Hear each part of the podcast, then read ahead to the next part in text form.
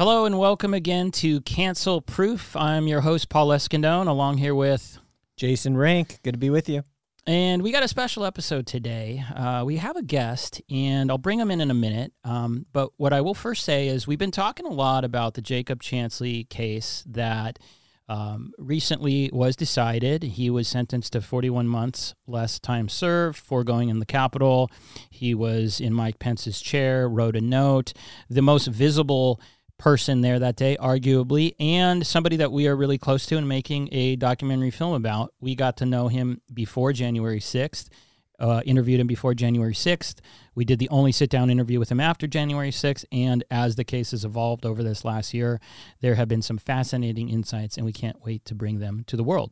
Uh, so, the first few episodes of our podcast have been dealing with that because we are filmmakers and we are doing a couple documentaries, but this is the one that is uh, closest to being uh, out there to the world for the world to see and is regularly in the news. So, um, the news today was there was a bit of a conflict that started brewing um, late last week around who was going to represent Jake going forward.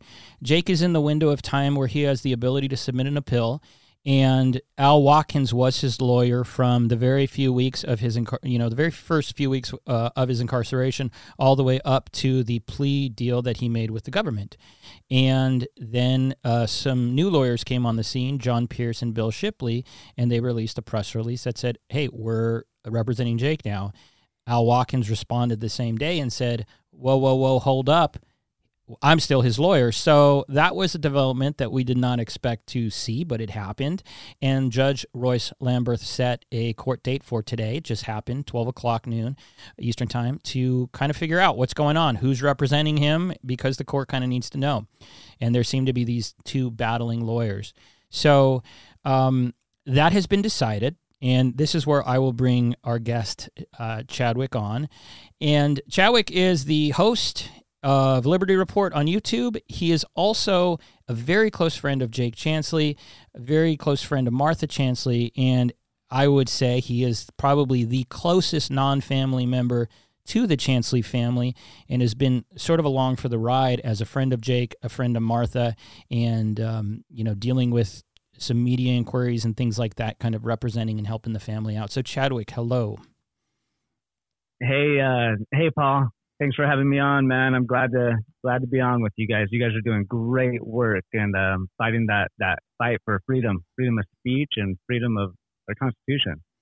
Really appreciate that. Appreciate that, Chadwick. Thank you. Um, first question: I just wanted to get your reaction to that news today. Um, now we know Al Watkins is no longer his lawyer. Uh, Joe, John Pierce and Bill Shipley are going to be representing Jake. How do you how do you respond to that? How do you feel about that? I'm ecstatic. You know, I, I've known this um, since right after his uh, first hearing. We, we, saw the way Al Al treated him. We may get on in, into that later in this uh, conversation and interview. But um, when when I heard the news today, the with the rest of the public, I actually didn't hear it, but I did know, and the rest of the public heard it. I'm just gl- so happy that Al is in the past. You know, he's done so much damage. I've seen it along the way. And um, it, it, the the bad part about it is just the unknown. So we're just kind of hopeful that maybe he's got some kind of uh, secret strategy that seems all weird to us, but it's going to unfold, you know, good. And um, even though I doubted that was the case, I, we were hopeful for it. And um, when I when I was aware for sure this guy's bad, and um, I've known that for some time now, I'm just so glad because it's been a to answer your question, it's been an answered prayer. Like today is an answered prayer. I've been praying so hard that um, Jake and his mother would see that Al is not the right choice. I'll ask you one more question and then invite my uh, co-host Jason, who you know, to jump in at any time. But um, you know, I was in contact with Jake's mom, Jake's mom last week. Uh, you obviously are in contact with Martha pretty pretty regularly. As mm-hmm. I heard it from her, there really wasn't any conflict about who was going to be representing Jake. Once they chose Pierce and Shipley, they chose Pierce and Shipley. Al Watkins put out a statement saying that he had spoken to Jake and, and represented Jake as not wanting this. What's your understanding of what was actually happening behind the scenes, other than Al jumping in and saying, no, he's still my client. Did there seem to be any conflict there? There was zero confusion, zero conflict. You're absolutely right, Paul. This was something made up by um, Al Watkins and the fake media that he represents so well. They um, wanted to latch and leech onto this and try to cause as much turmoil in this as they could, while they had um, uh, some kind of platform and and uh, voice to do so. But the thing is, Martha, you, you did mention, I, I, do speak to Martha quite often. I love Martha to death and, and Jake as well, that family. Uh, Jake's an honorable man, and his mom is, uh, I mean, he learned it from somewhere, right? And it would be from his mom, no doubt about it. Uh, she's known for quite a while that Al Watkins is not the man for the job, but unfortunately, he was a very, uh, he was a master manipulator. Uh, ma- manipulator. I guarantee, guarantee you, that's what he was and um, she she was hopeful too, just like we all were. Um, she was done with him a long time ago, but she was hopeful that he was getting. Uh, uh, the promise was the idea was the the great idea was Jake was going to get time served, um, and Al he, he he had a he had a big lie of his own strung strung it along the whole way, but that was never the case. Uh, we read all the paperwork, and there was never any chance um, in Al's uh, plea agreement that he, um, agreed to that there's any chance of Jake ever getting out to see his dying grandfather, or much less um, that that time served uh, to get out. You know. You know, Chadwick. Um, I would I would wonder what would you be willing to share at this point about some of the things that you experienced in your interactions around Al Watkins and, and some things that stick out to you where you're where you're where you go back and you're like, yeah, I don't think this is the right guy, and you had serious questions about Al?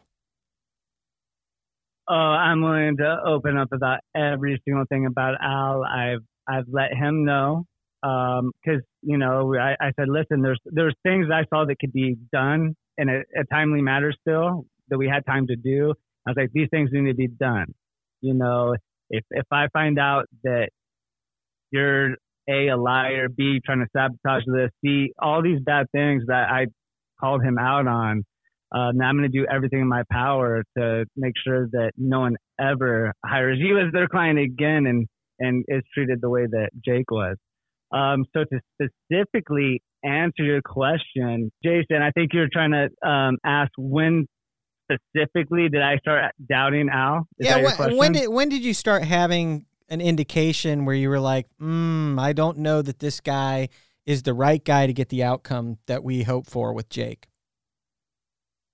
Oh boy, I was really excited. Let me start off with saying that I was really excited for Al Watkins in the beginning he was we I found out that he was the lawyer that represented the um, I'll butcher their name if I try to say it, but uh, the couple with the, the guns out in front. Uh, that were the McCloskey, the McCloskeys out of St. Louis. Yes, area. I actually met them. I met them at an event. Um, oh. But any, yeah, so they um when I when I saw it, I was like, great, this is great news. But as I started digging in there, right in the beginning, uh, um, we started to see there's he had a lot of interviews you know, a lot of um, TV time. You could see in the background of his office, there's just nothing but um, magazines of himself and accomplishment of himself. And so, you know, that raised a little red flag, but it, it, it wasn't enough where this isn't the right guy. It's like, okay, he's pretty cocky, pretty full of himself. That could be a good thing. Um, as it continued on, I would say the first big moment, and it may have happened a little before that, like little suspect things, because we had lots of conversations. Um, okay, let, let me take it back. I would have to say the very first moment would be the very first hearing um, that he, when he represented Jake.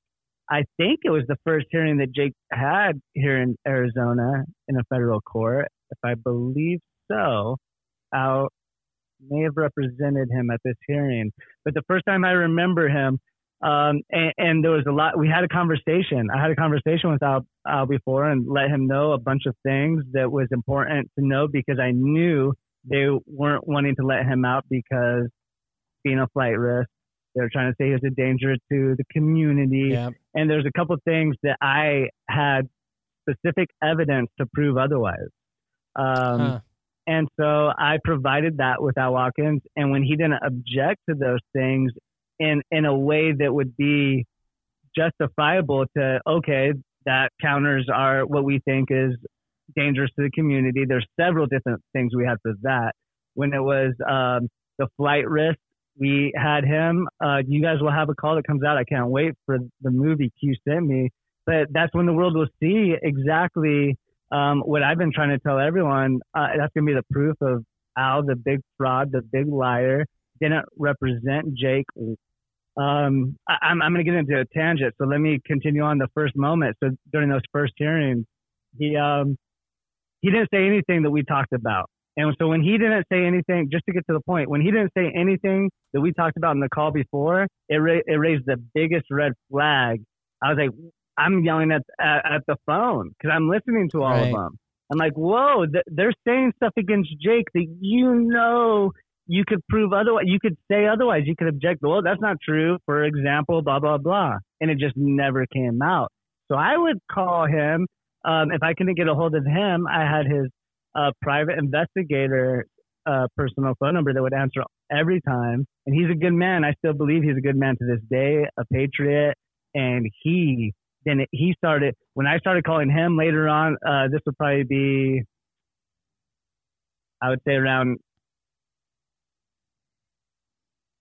July, maybe a little after July. Even that private investigator started questioning now, saying mm. because that private investigator, I don't want to give his name obviously, but he was um, in the studios each time that he was doing um, interviews with CNN and he's standing there like listen he told me I was standing there watching the interview. I'm watching him talk to Cuomo, just shaking my head in disbelief at the stuff he's saying. Wow. Because I would call up furious, absolutely so mad. And this guy says, I agree with you, man. I agree with you. I don't know what he's thinking. He just must be really brilliant. He had even this guy, and this guy eh, had very high credentials in his before he retired and became a, a private investigator. They even had him manipulated that he had some grand strategy, but just questioned every single step of the way. But the cherry on the pie, when I knew for sure, is when he called everyone um, what we know, the short bus riders. That's that was the you don't do that. That was the final straw for me. A lot of these defendants, they're all F word short bus people. These are people with brain damage. They're F word R words. Um, before that one, was uh, he said that Jake was duped by the president. And I was on the phone with Jake almost every single day during that time while he mm-hmm. was incarcerated. And so when Jake called me that day, when that news came up, because the day before, three different people said, Hey, why is Jake saying he's duped by the president? Uh, you know, I was like, That's fake news. Don't believe everything you hear. Three people told me it, texted me it. I was like, Okay, let me look into this.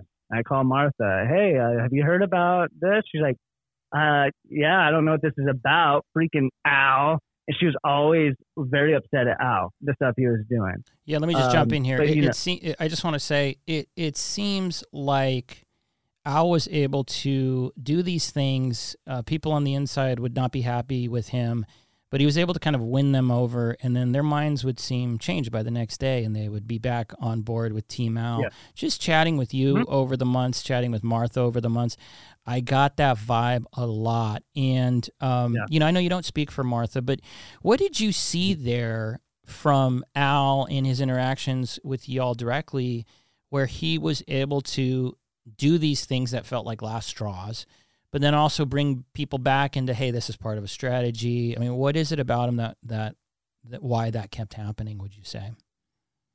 You know how you can really tell a sneaky sleazy slime ball is because they they always like use words that aren't really their own they try to describe something you know like like um i don't know how, it, it's almost like he would try to use a scenario some fake scenario to make it seem like it was really good, you know. So you're so you're thinking of some other totally opposite of what you're thinking about.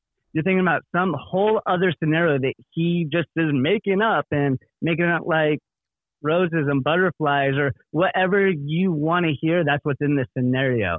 I can't think off of the top of my head one of these examples, but it was always redirected to some other fake story that would you'd be like, oh, okay, yeah, and and and by the end of it, it's like we have to do this right, and it usually come down to we have to make the judge happy. If we do, we have to play this right. I know this game. We're playing with a different type of corruption here. He was happy to tell you that he was playing with a different. He would be happy to tell you the judge is corrupt. I think the judge is an honorable man, just like Jake does.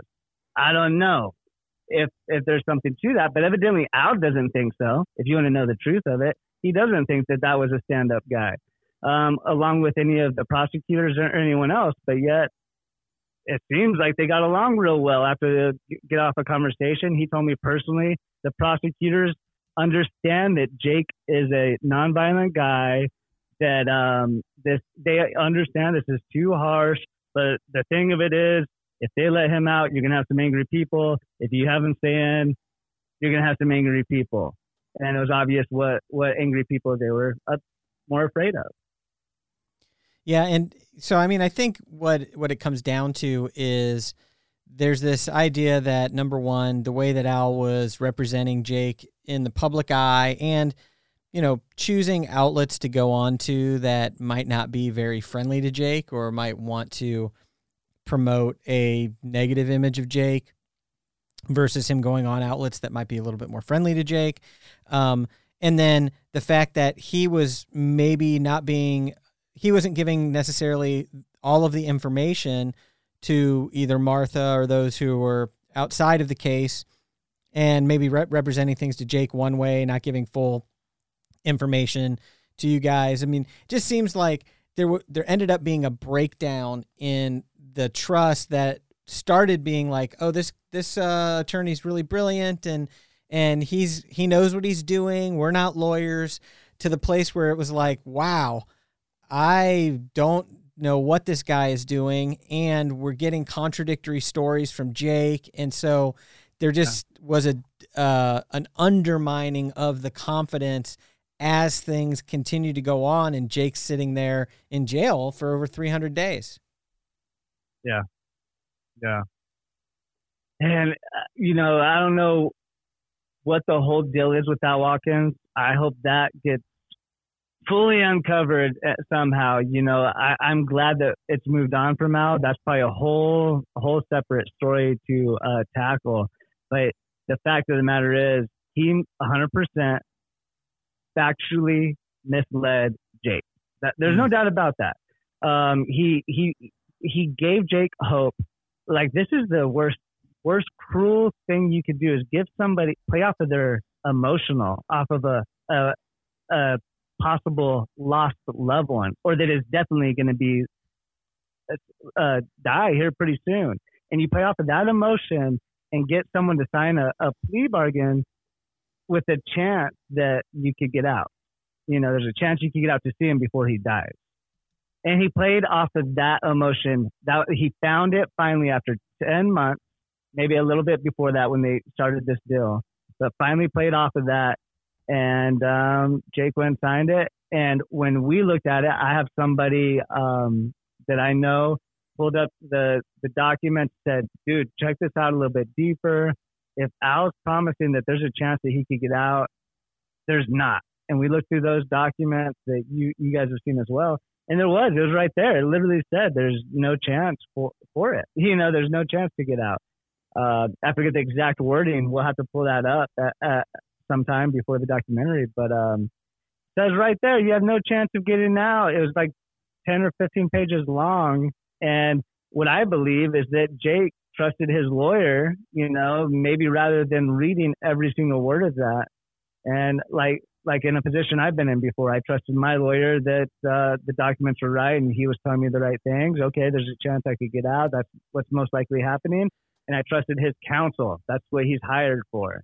Yeah. Well, he he was misled. Yeah, and you know, I mean, I think when you what complicates things here is, you know, you know, Jake was in solitary confinement, you know, 23 hours a day locked up for months and months on end. I mean, you know, and you know, we we heard Jake at a sentencing hearing, and it's like he sounded incredible. Like you couldn't believe yeah. that this is a guy who mm. the this the state had tried to mentally break him like that, and he was still very articulate. He was still very thoughtful. Like he had his he had his thoughts collected, but but yet, you know, to be in that situation, he's not in an optimal place to make complex mm-hmm. decisions about his case or what he's agreeing to. He needs to rely on his lawyer for that because again, he was he was mentally compromised from being in solitary confinement, and so it seems as though you know Al may have you know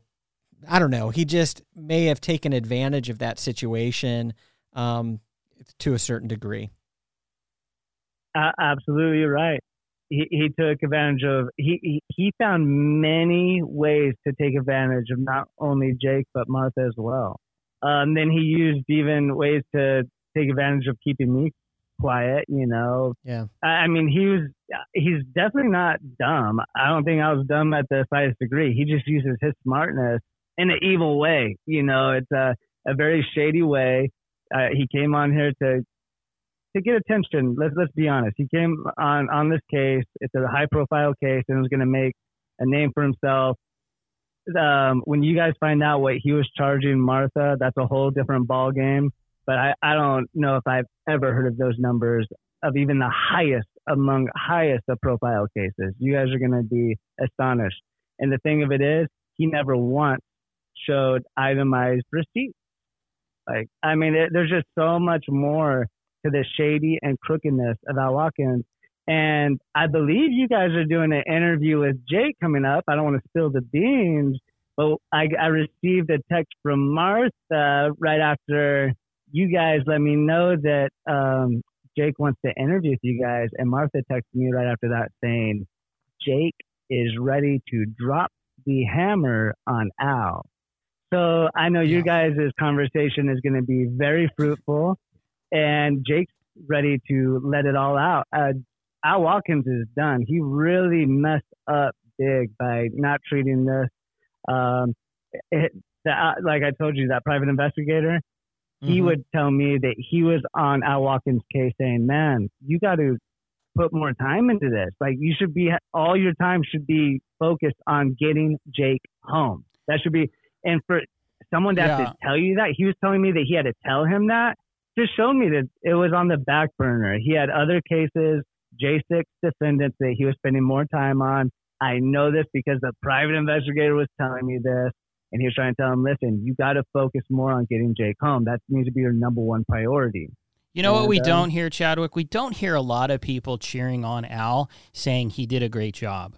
We've heard a lot of criticism from people that are sympathetic to Jake. And I don't know who's out there saying, hey, great job. You got him 41 months, could have been worse. Now, it is true that by the statute, these people were facing 20 years. But let's be honest, interrupting Congress, was anybody going to get 20 years? Maybe the first week after January 6th or the first month when there was a lot of pressure and momentum to just completely destroy these people. was that even considered? But they were never going to get they were never going to look for anything like that right? They were looking at sentencing guidelines. So i don't know who thinks al did a great job.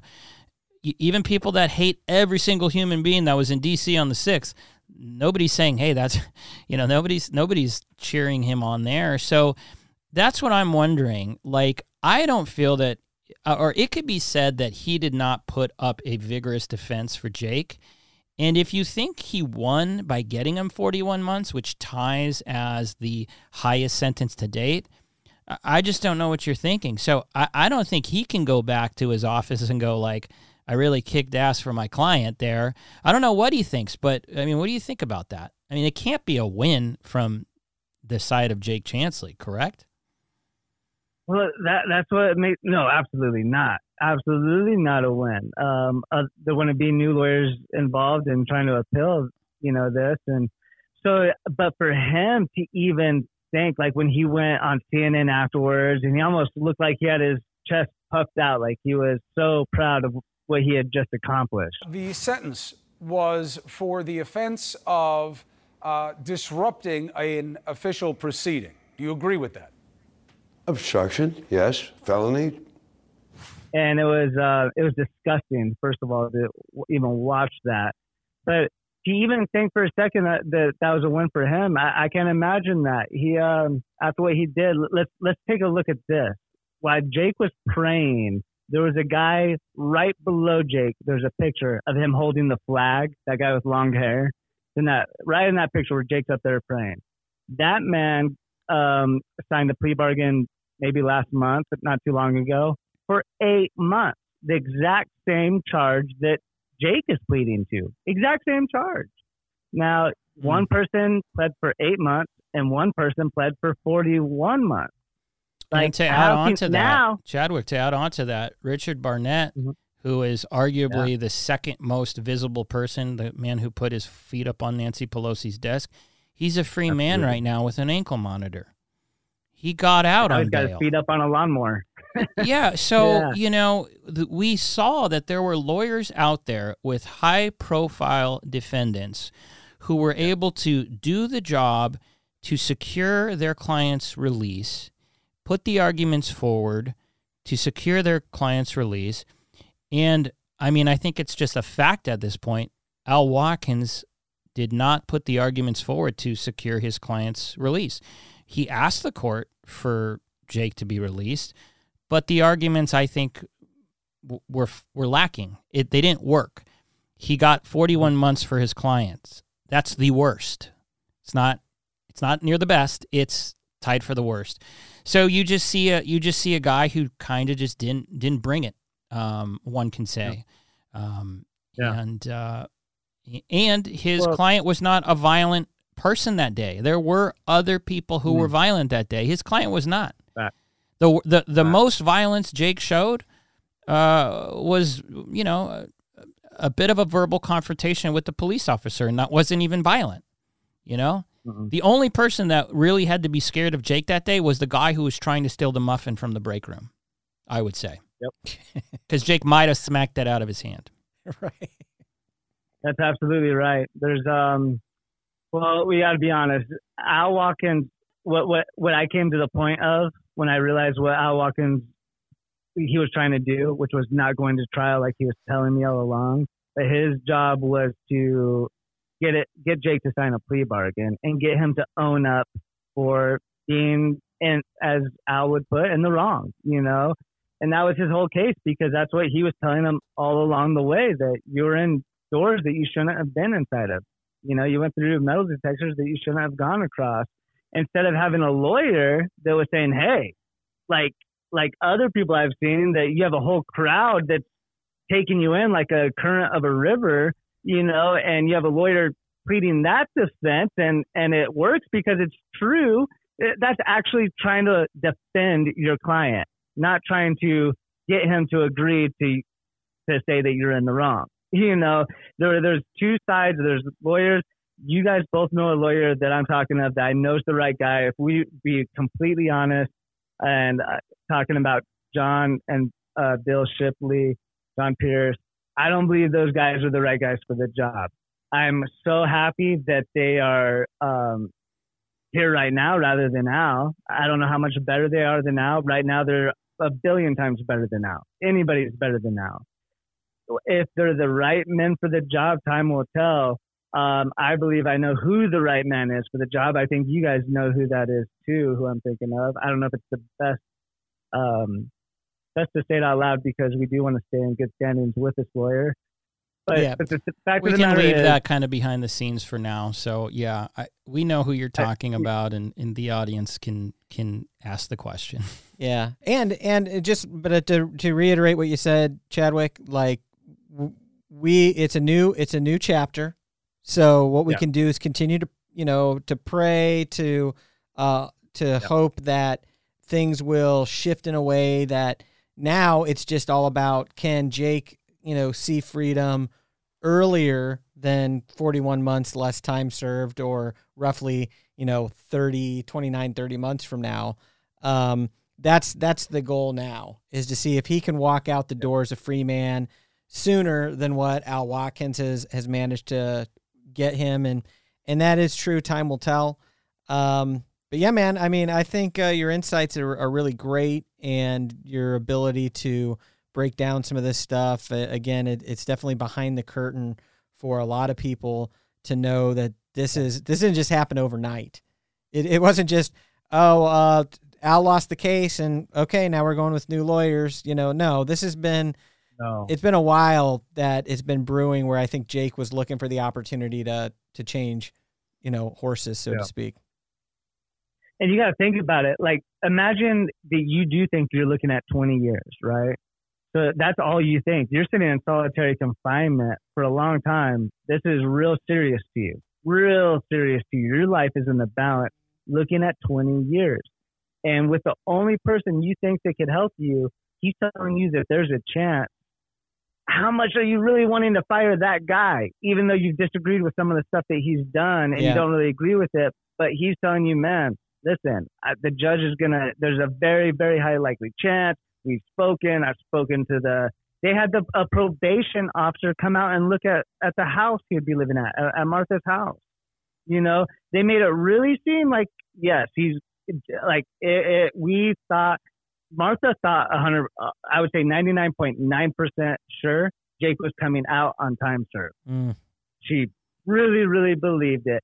So when your life, you're really scared or you don't know what's going to happen, you're not, that's not your first choice is trying to fire a guy because you don't, you don't, it's not like you have people just lined up and you don't know because you're in solitary confinement. So you don't really know what the word is out there. He's in a t- tough spot.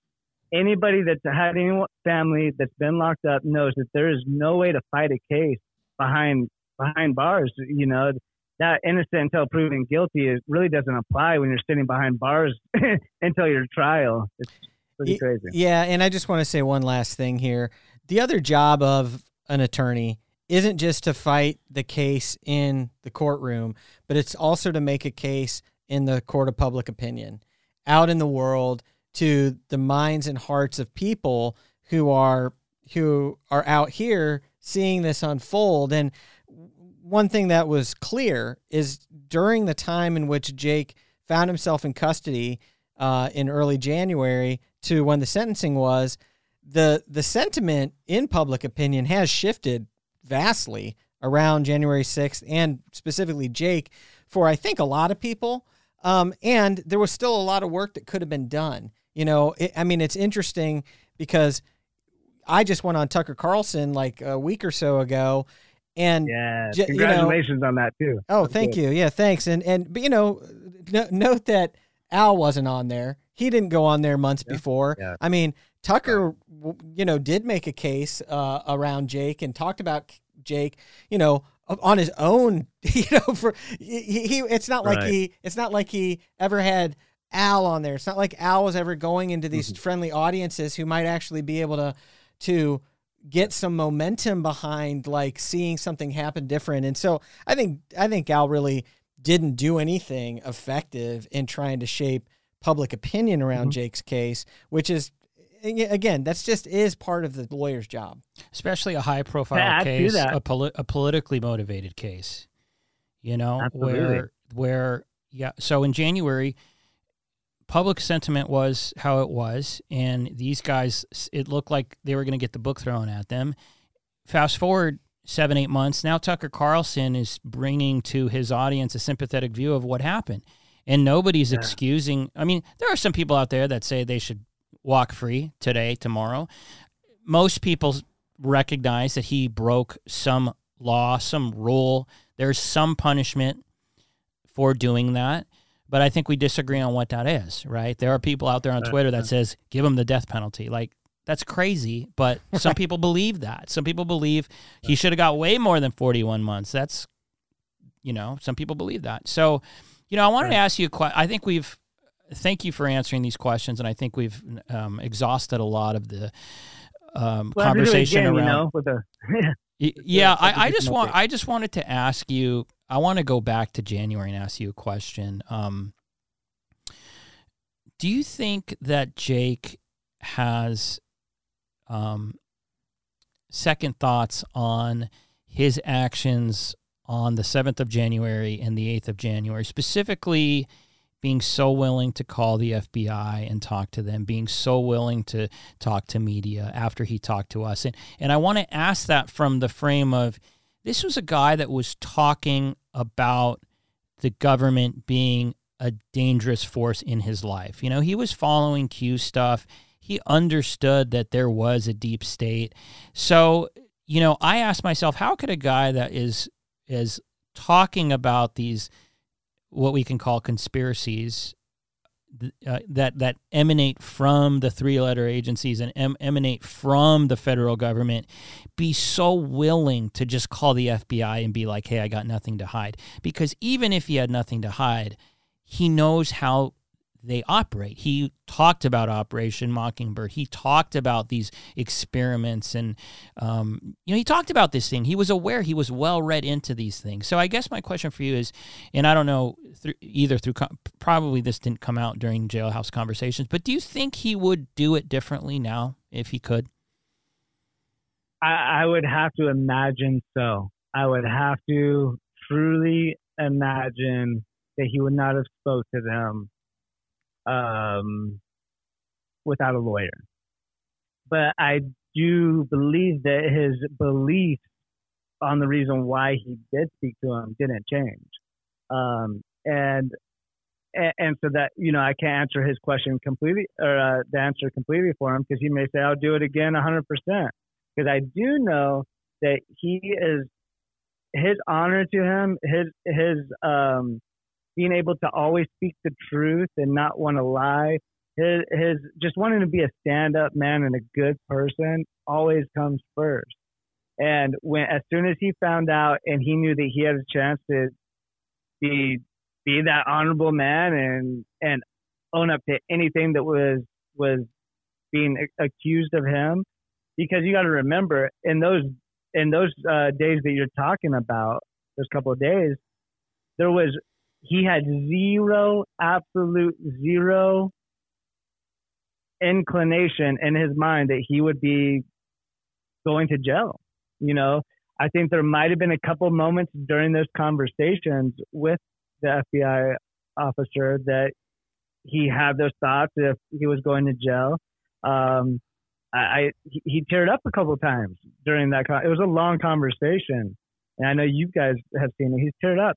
But when he asked them, because um, we came across some new footage, he asked them, and it's on camera, am I going to be arrested when I see you? Because the, the concern was another honorable reason, because he told someone he was going to be somewhere at a certain time, at 12 o'clock, and he was going to be there to speak.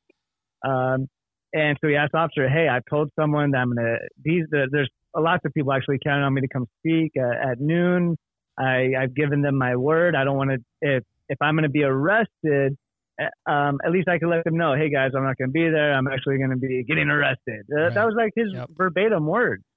And um, the officer, um, it, it, was a no. Jake Jake turned around. He, he looked me in his eyes and said, "I'm good." Cause I said, "Are you okay, man?" He kind of put his his head down and started rubbing his eyes. And I had this feeling like he may have gotten some bad news right now and was taking that hard. I asked him if he's okay. He looked around with a happy smile. No, I'm good, man. He's like, they told me they weren't going to arrest me, so that's a weight off my. You know, he, he. I was like, okay, good. That that was a big relief. But in the in my head, I know how they have the authority to lie. You know, it, they sure. actually are.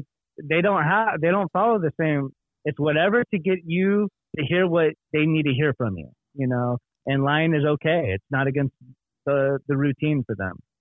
Well, thanks. Code. Yeah, th- I mean, thanks for answering that. I know you can't speak for Jake, but it's something that I've, you know, I, I've wondered. I, I will ask him that question one day, and you know, I ask also because it was clear to me when we spoke to him on the morning of the seventh that he didn't didn't really think that he was in much trouble, and I kind of in a heart to heart way off camera said like you really got to be worried about this. Um, I had been seeing, I think, probably more media coverage than he had by that time. You know, I, I had consumed hours yeah. of how the media was talking about him before he was even off the streets, and Jason has that conversation. So I think the writing was on the wall pretty early that they were going to come after people hard. It was going to be made a, it was going to yeah. be a political circus immediately. And Jake being the most visible person, I mean, I, I just you know, you kind of ask yourself, how'd you end up here? I happen to know the most visible person in the Capitol that day through Yeah. Just a random, a series of random events. Maybe you think that way sometimes. Like, man, how did my close friend end up being Jake Chansley, who ended up doing that? You know, you roll the dice a thousand times, and probably nine hundred times he doesn't end up there, and it just so many crazy circumstances happened to go a certain way. But um, yeah, I tried to Absolutely I tried to warn him, and I don't I don't think it it clearly didn't work. And I've asked myself, man, couldn't could I have said more? You know, because I told him like you probably don't want to be talking to the media, and you I I tr- I got him thinking about getting a lawyer before talking to anybody. And when I found out he talked to the FBI without one, I felt really um, like I didn't do my job. You know, like he like man, w- how different things could have been. Maybe at the end of the day, he would have gotten a little bit a little bit more freedom before getting picked up anyway. I don't know how much how much it affects, but when you actually go back and listen to that first court hearing in January, little innocuous things that Jake did because we know Jake and we know where they were coming from, the government used as signs of a threatening insurrectionist. You know, simple things like him having his suit in the car, you know, his outfit in the car. Well, we know Wait, uh, what? so when Wow. Jake, yeah, when Jake went to t- went to turn himself in, he in the car had his you Yeah. know little toy spear and his flags and his um his outfit, Headdress. and Yeah, that that dovetails completely with knowing that Jake was going to go do more events because he didn't think he was going to be arrested, right? Well, the government turned around and said, we need to lock this guy up. We can't let him out because clearly he's planning on doing more insurrection-y things. Yep. They used that against him.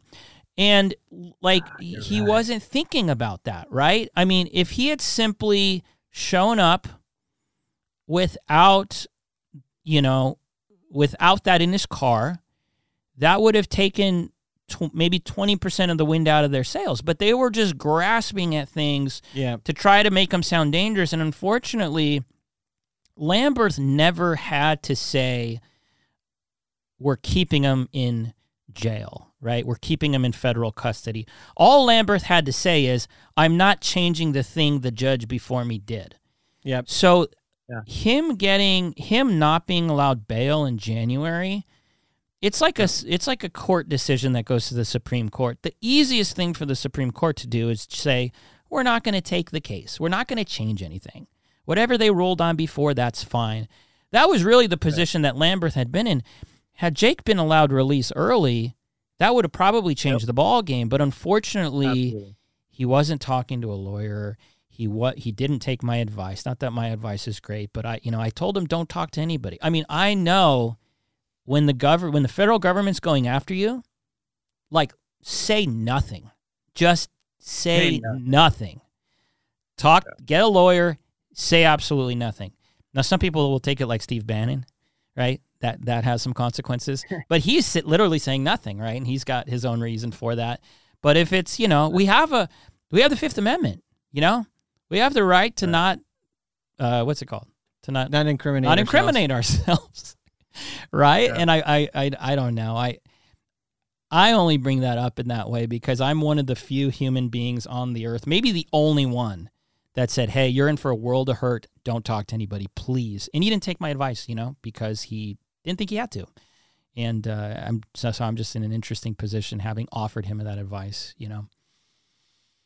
Well, I mean, it, he's a different type of person in many ways, and his open his openness and his open book to just really not be shy at all really had a lot to play in in him being so willing to make that phone call.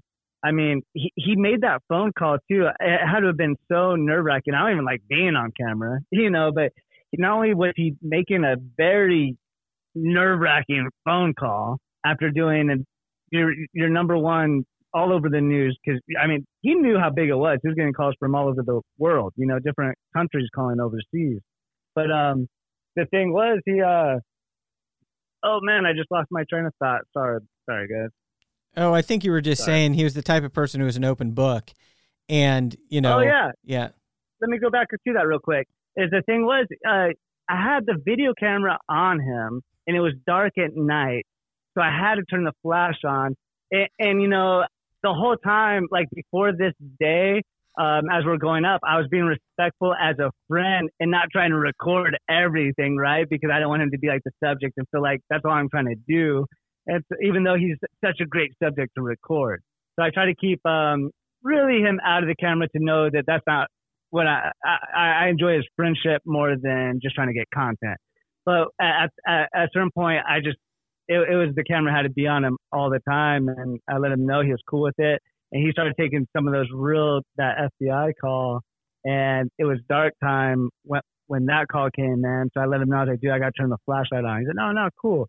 So not only is he taking this call, but he's got a camera a couple inches away from his face with a flash directly in his eyes. You know, it's just like, and he just still remained completely calm.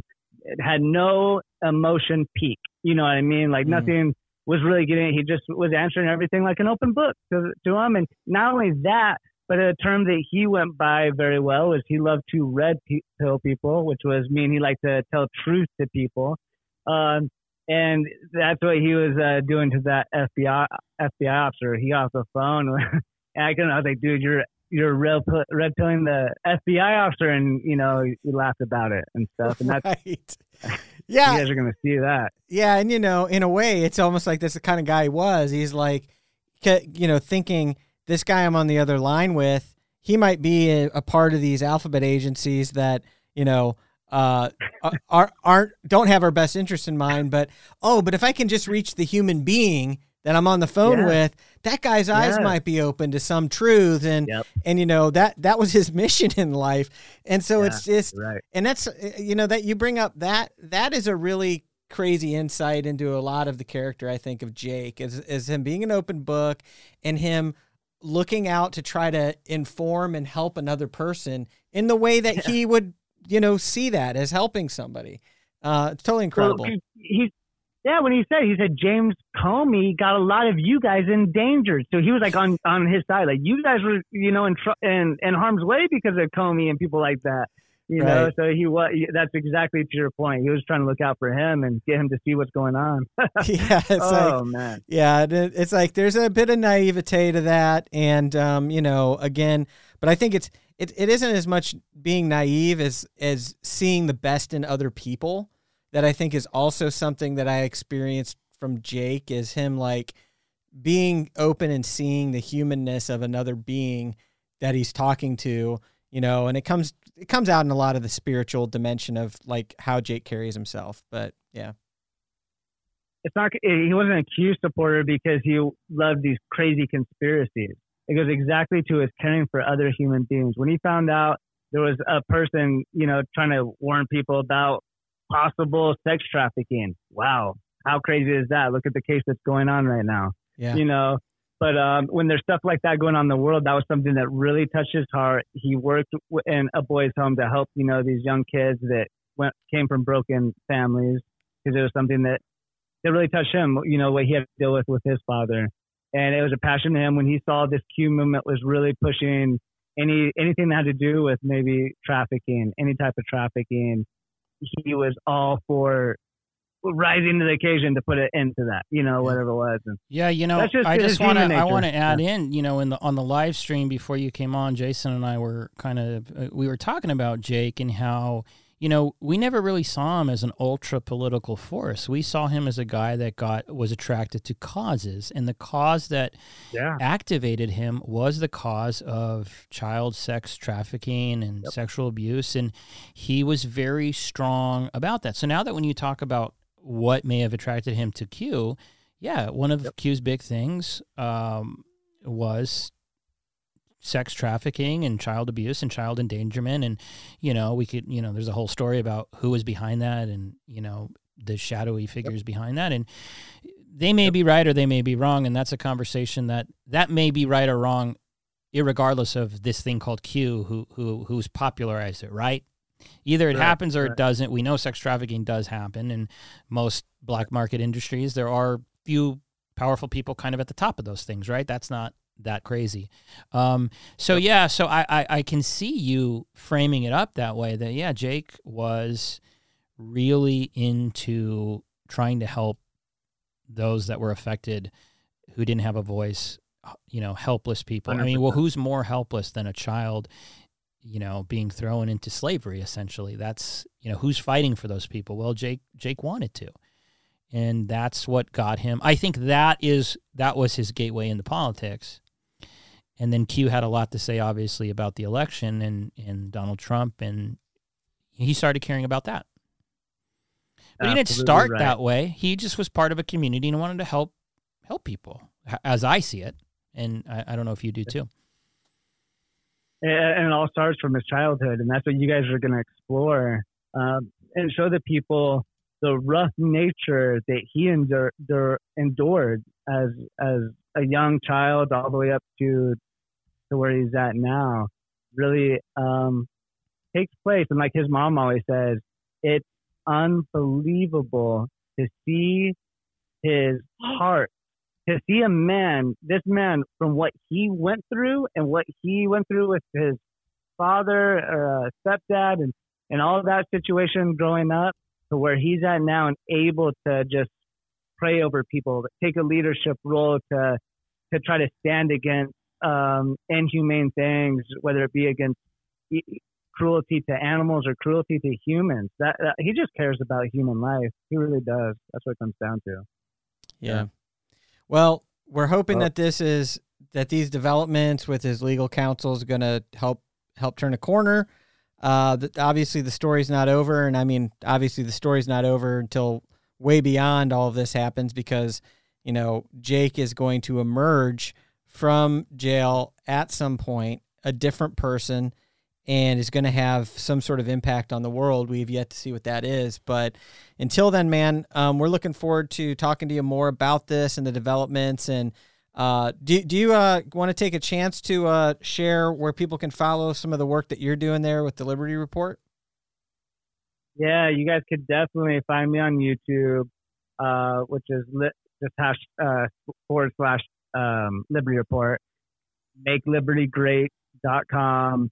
And then one thing I really want to say to to anyone listening right now is before you ever pass judgment on anyone, please know the truth. Don't listen to another human being before passing your judgment on them. Just you know, do your own research and find out because it's been real sad to see over this last year so many people passing judgment that I, I know are false judgment because I actually know the guy.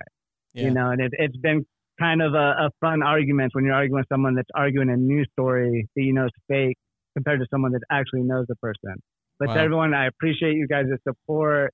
Um, know the man, and thank you to Jason and Paul that is allowing, uh, giving, giving um, a platform, a voice to figure out who this man really is. Thank you so much, Paul and Jason, and thanks for having me on. We got to do it again. Well, thank you, Chadwick. And with that, we will sign off. Thanks again for watching this episode. Hope we will bring you another one very soon. And we appreciate you.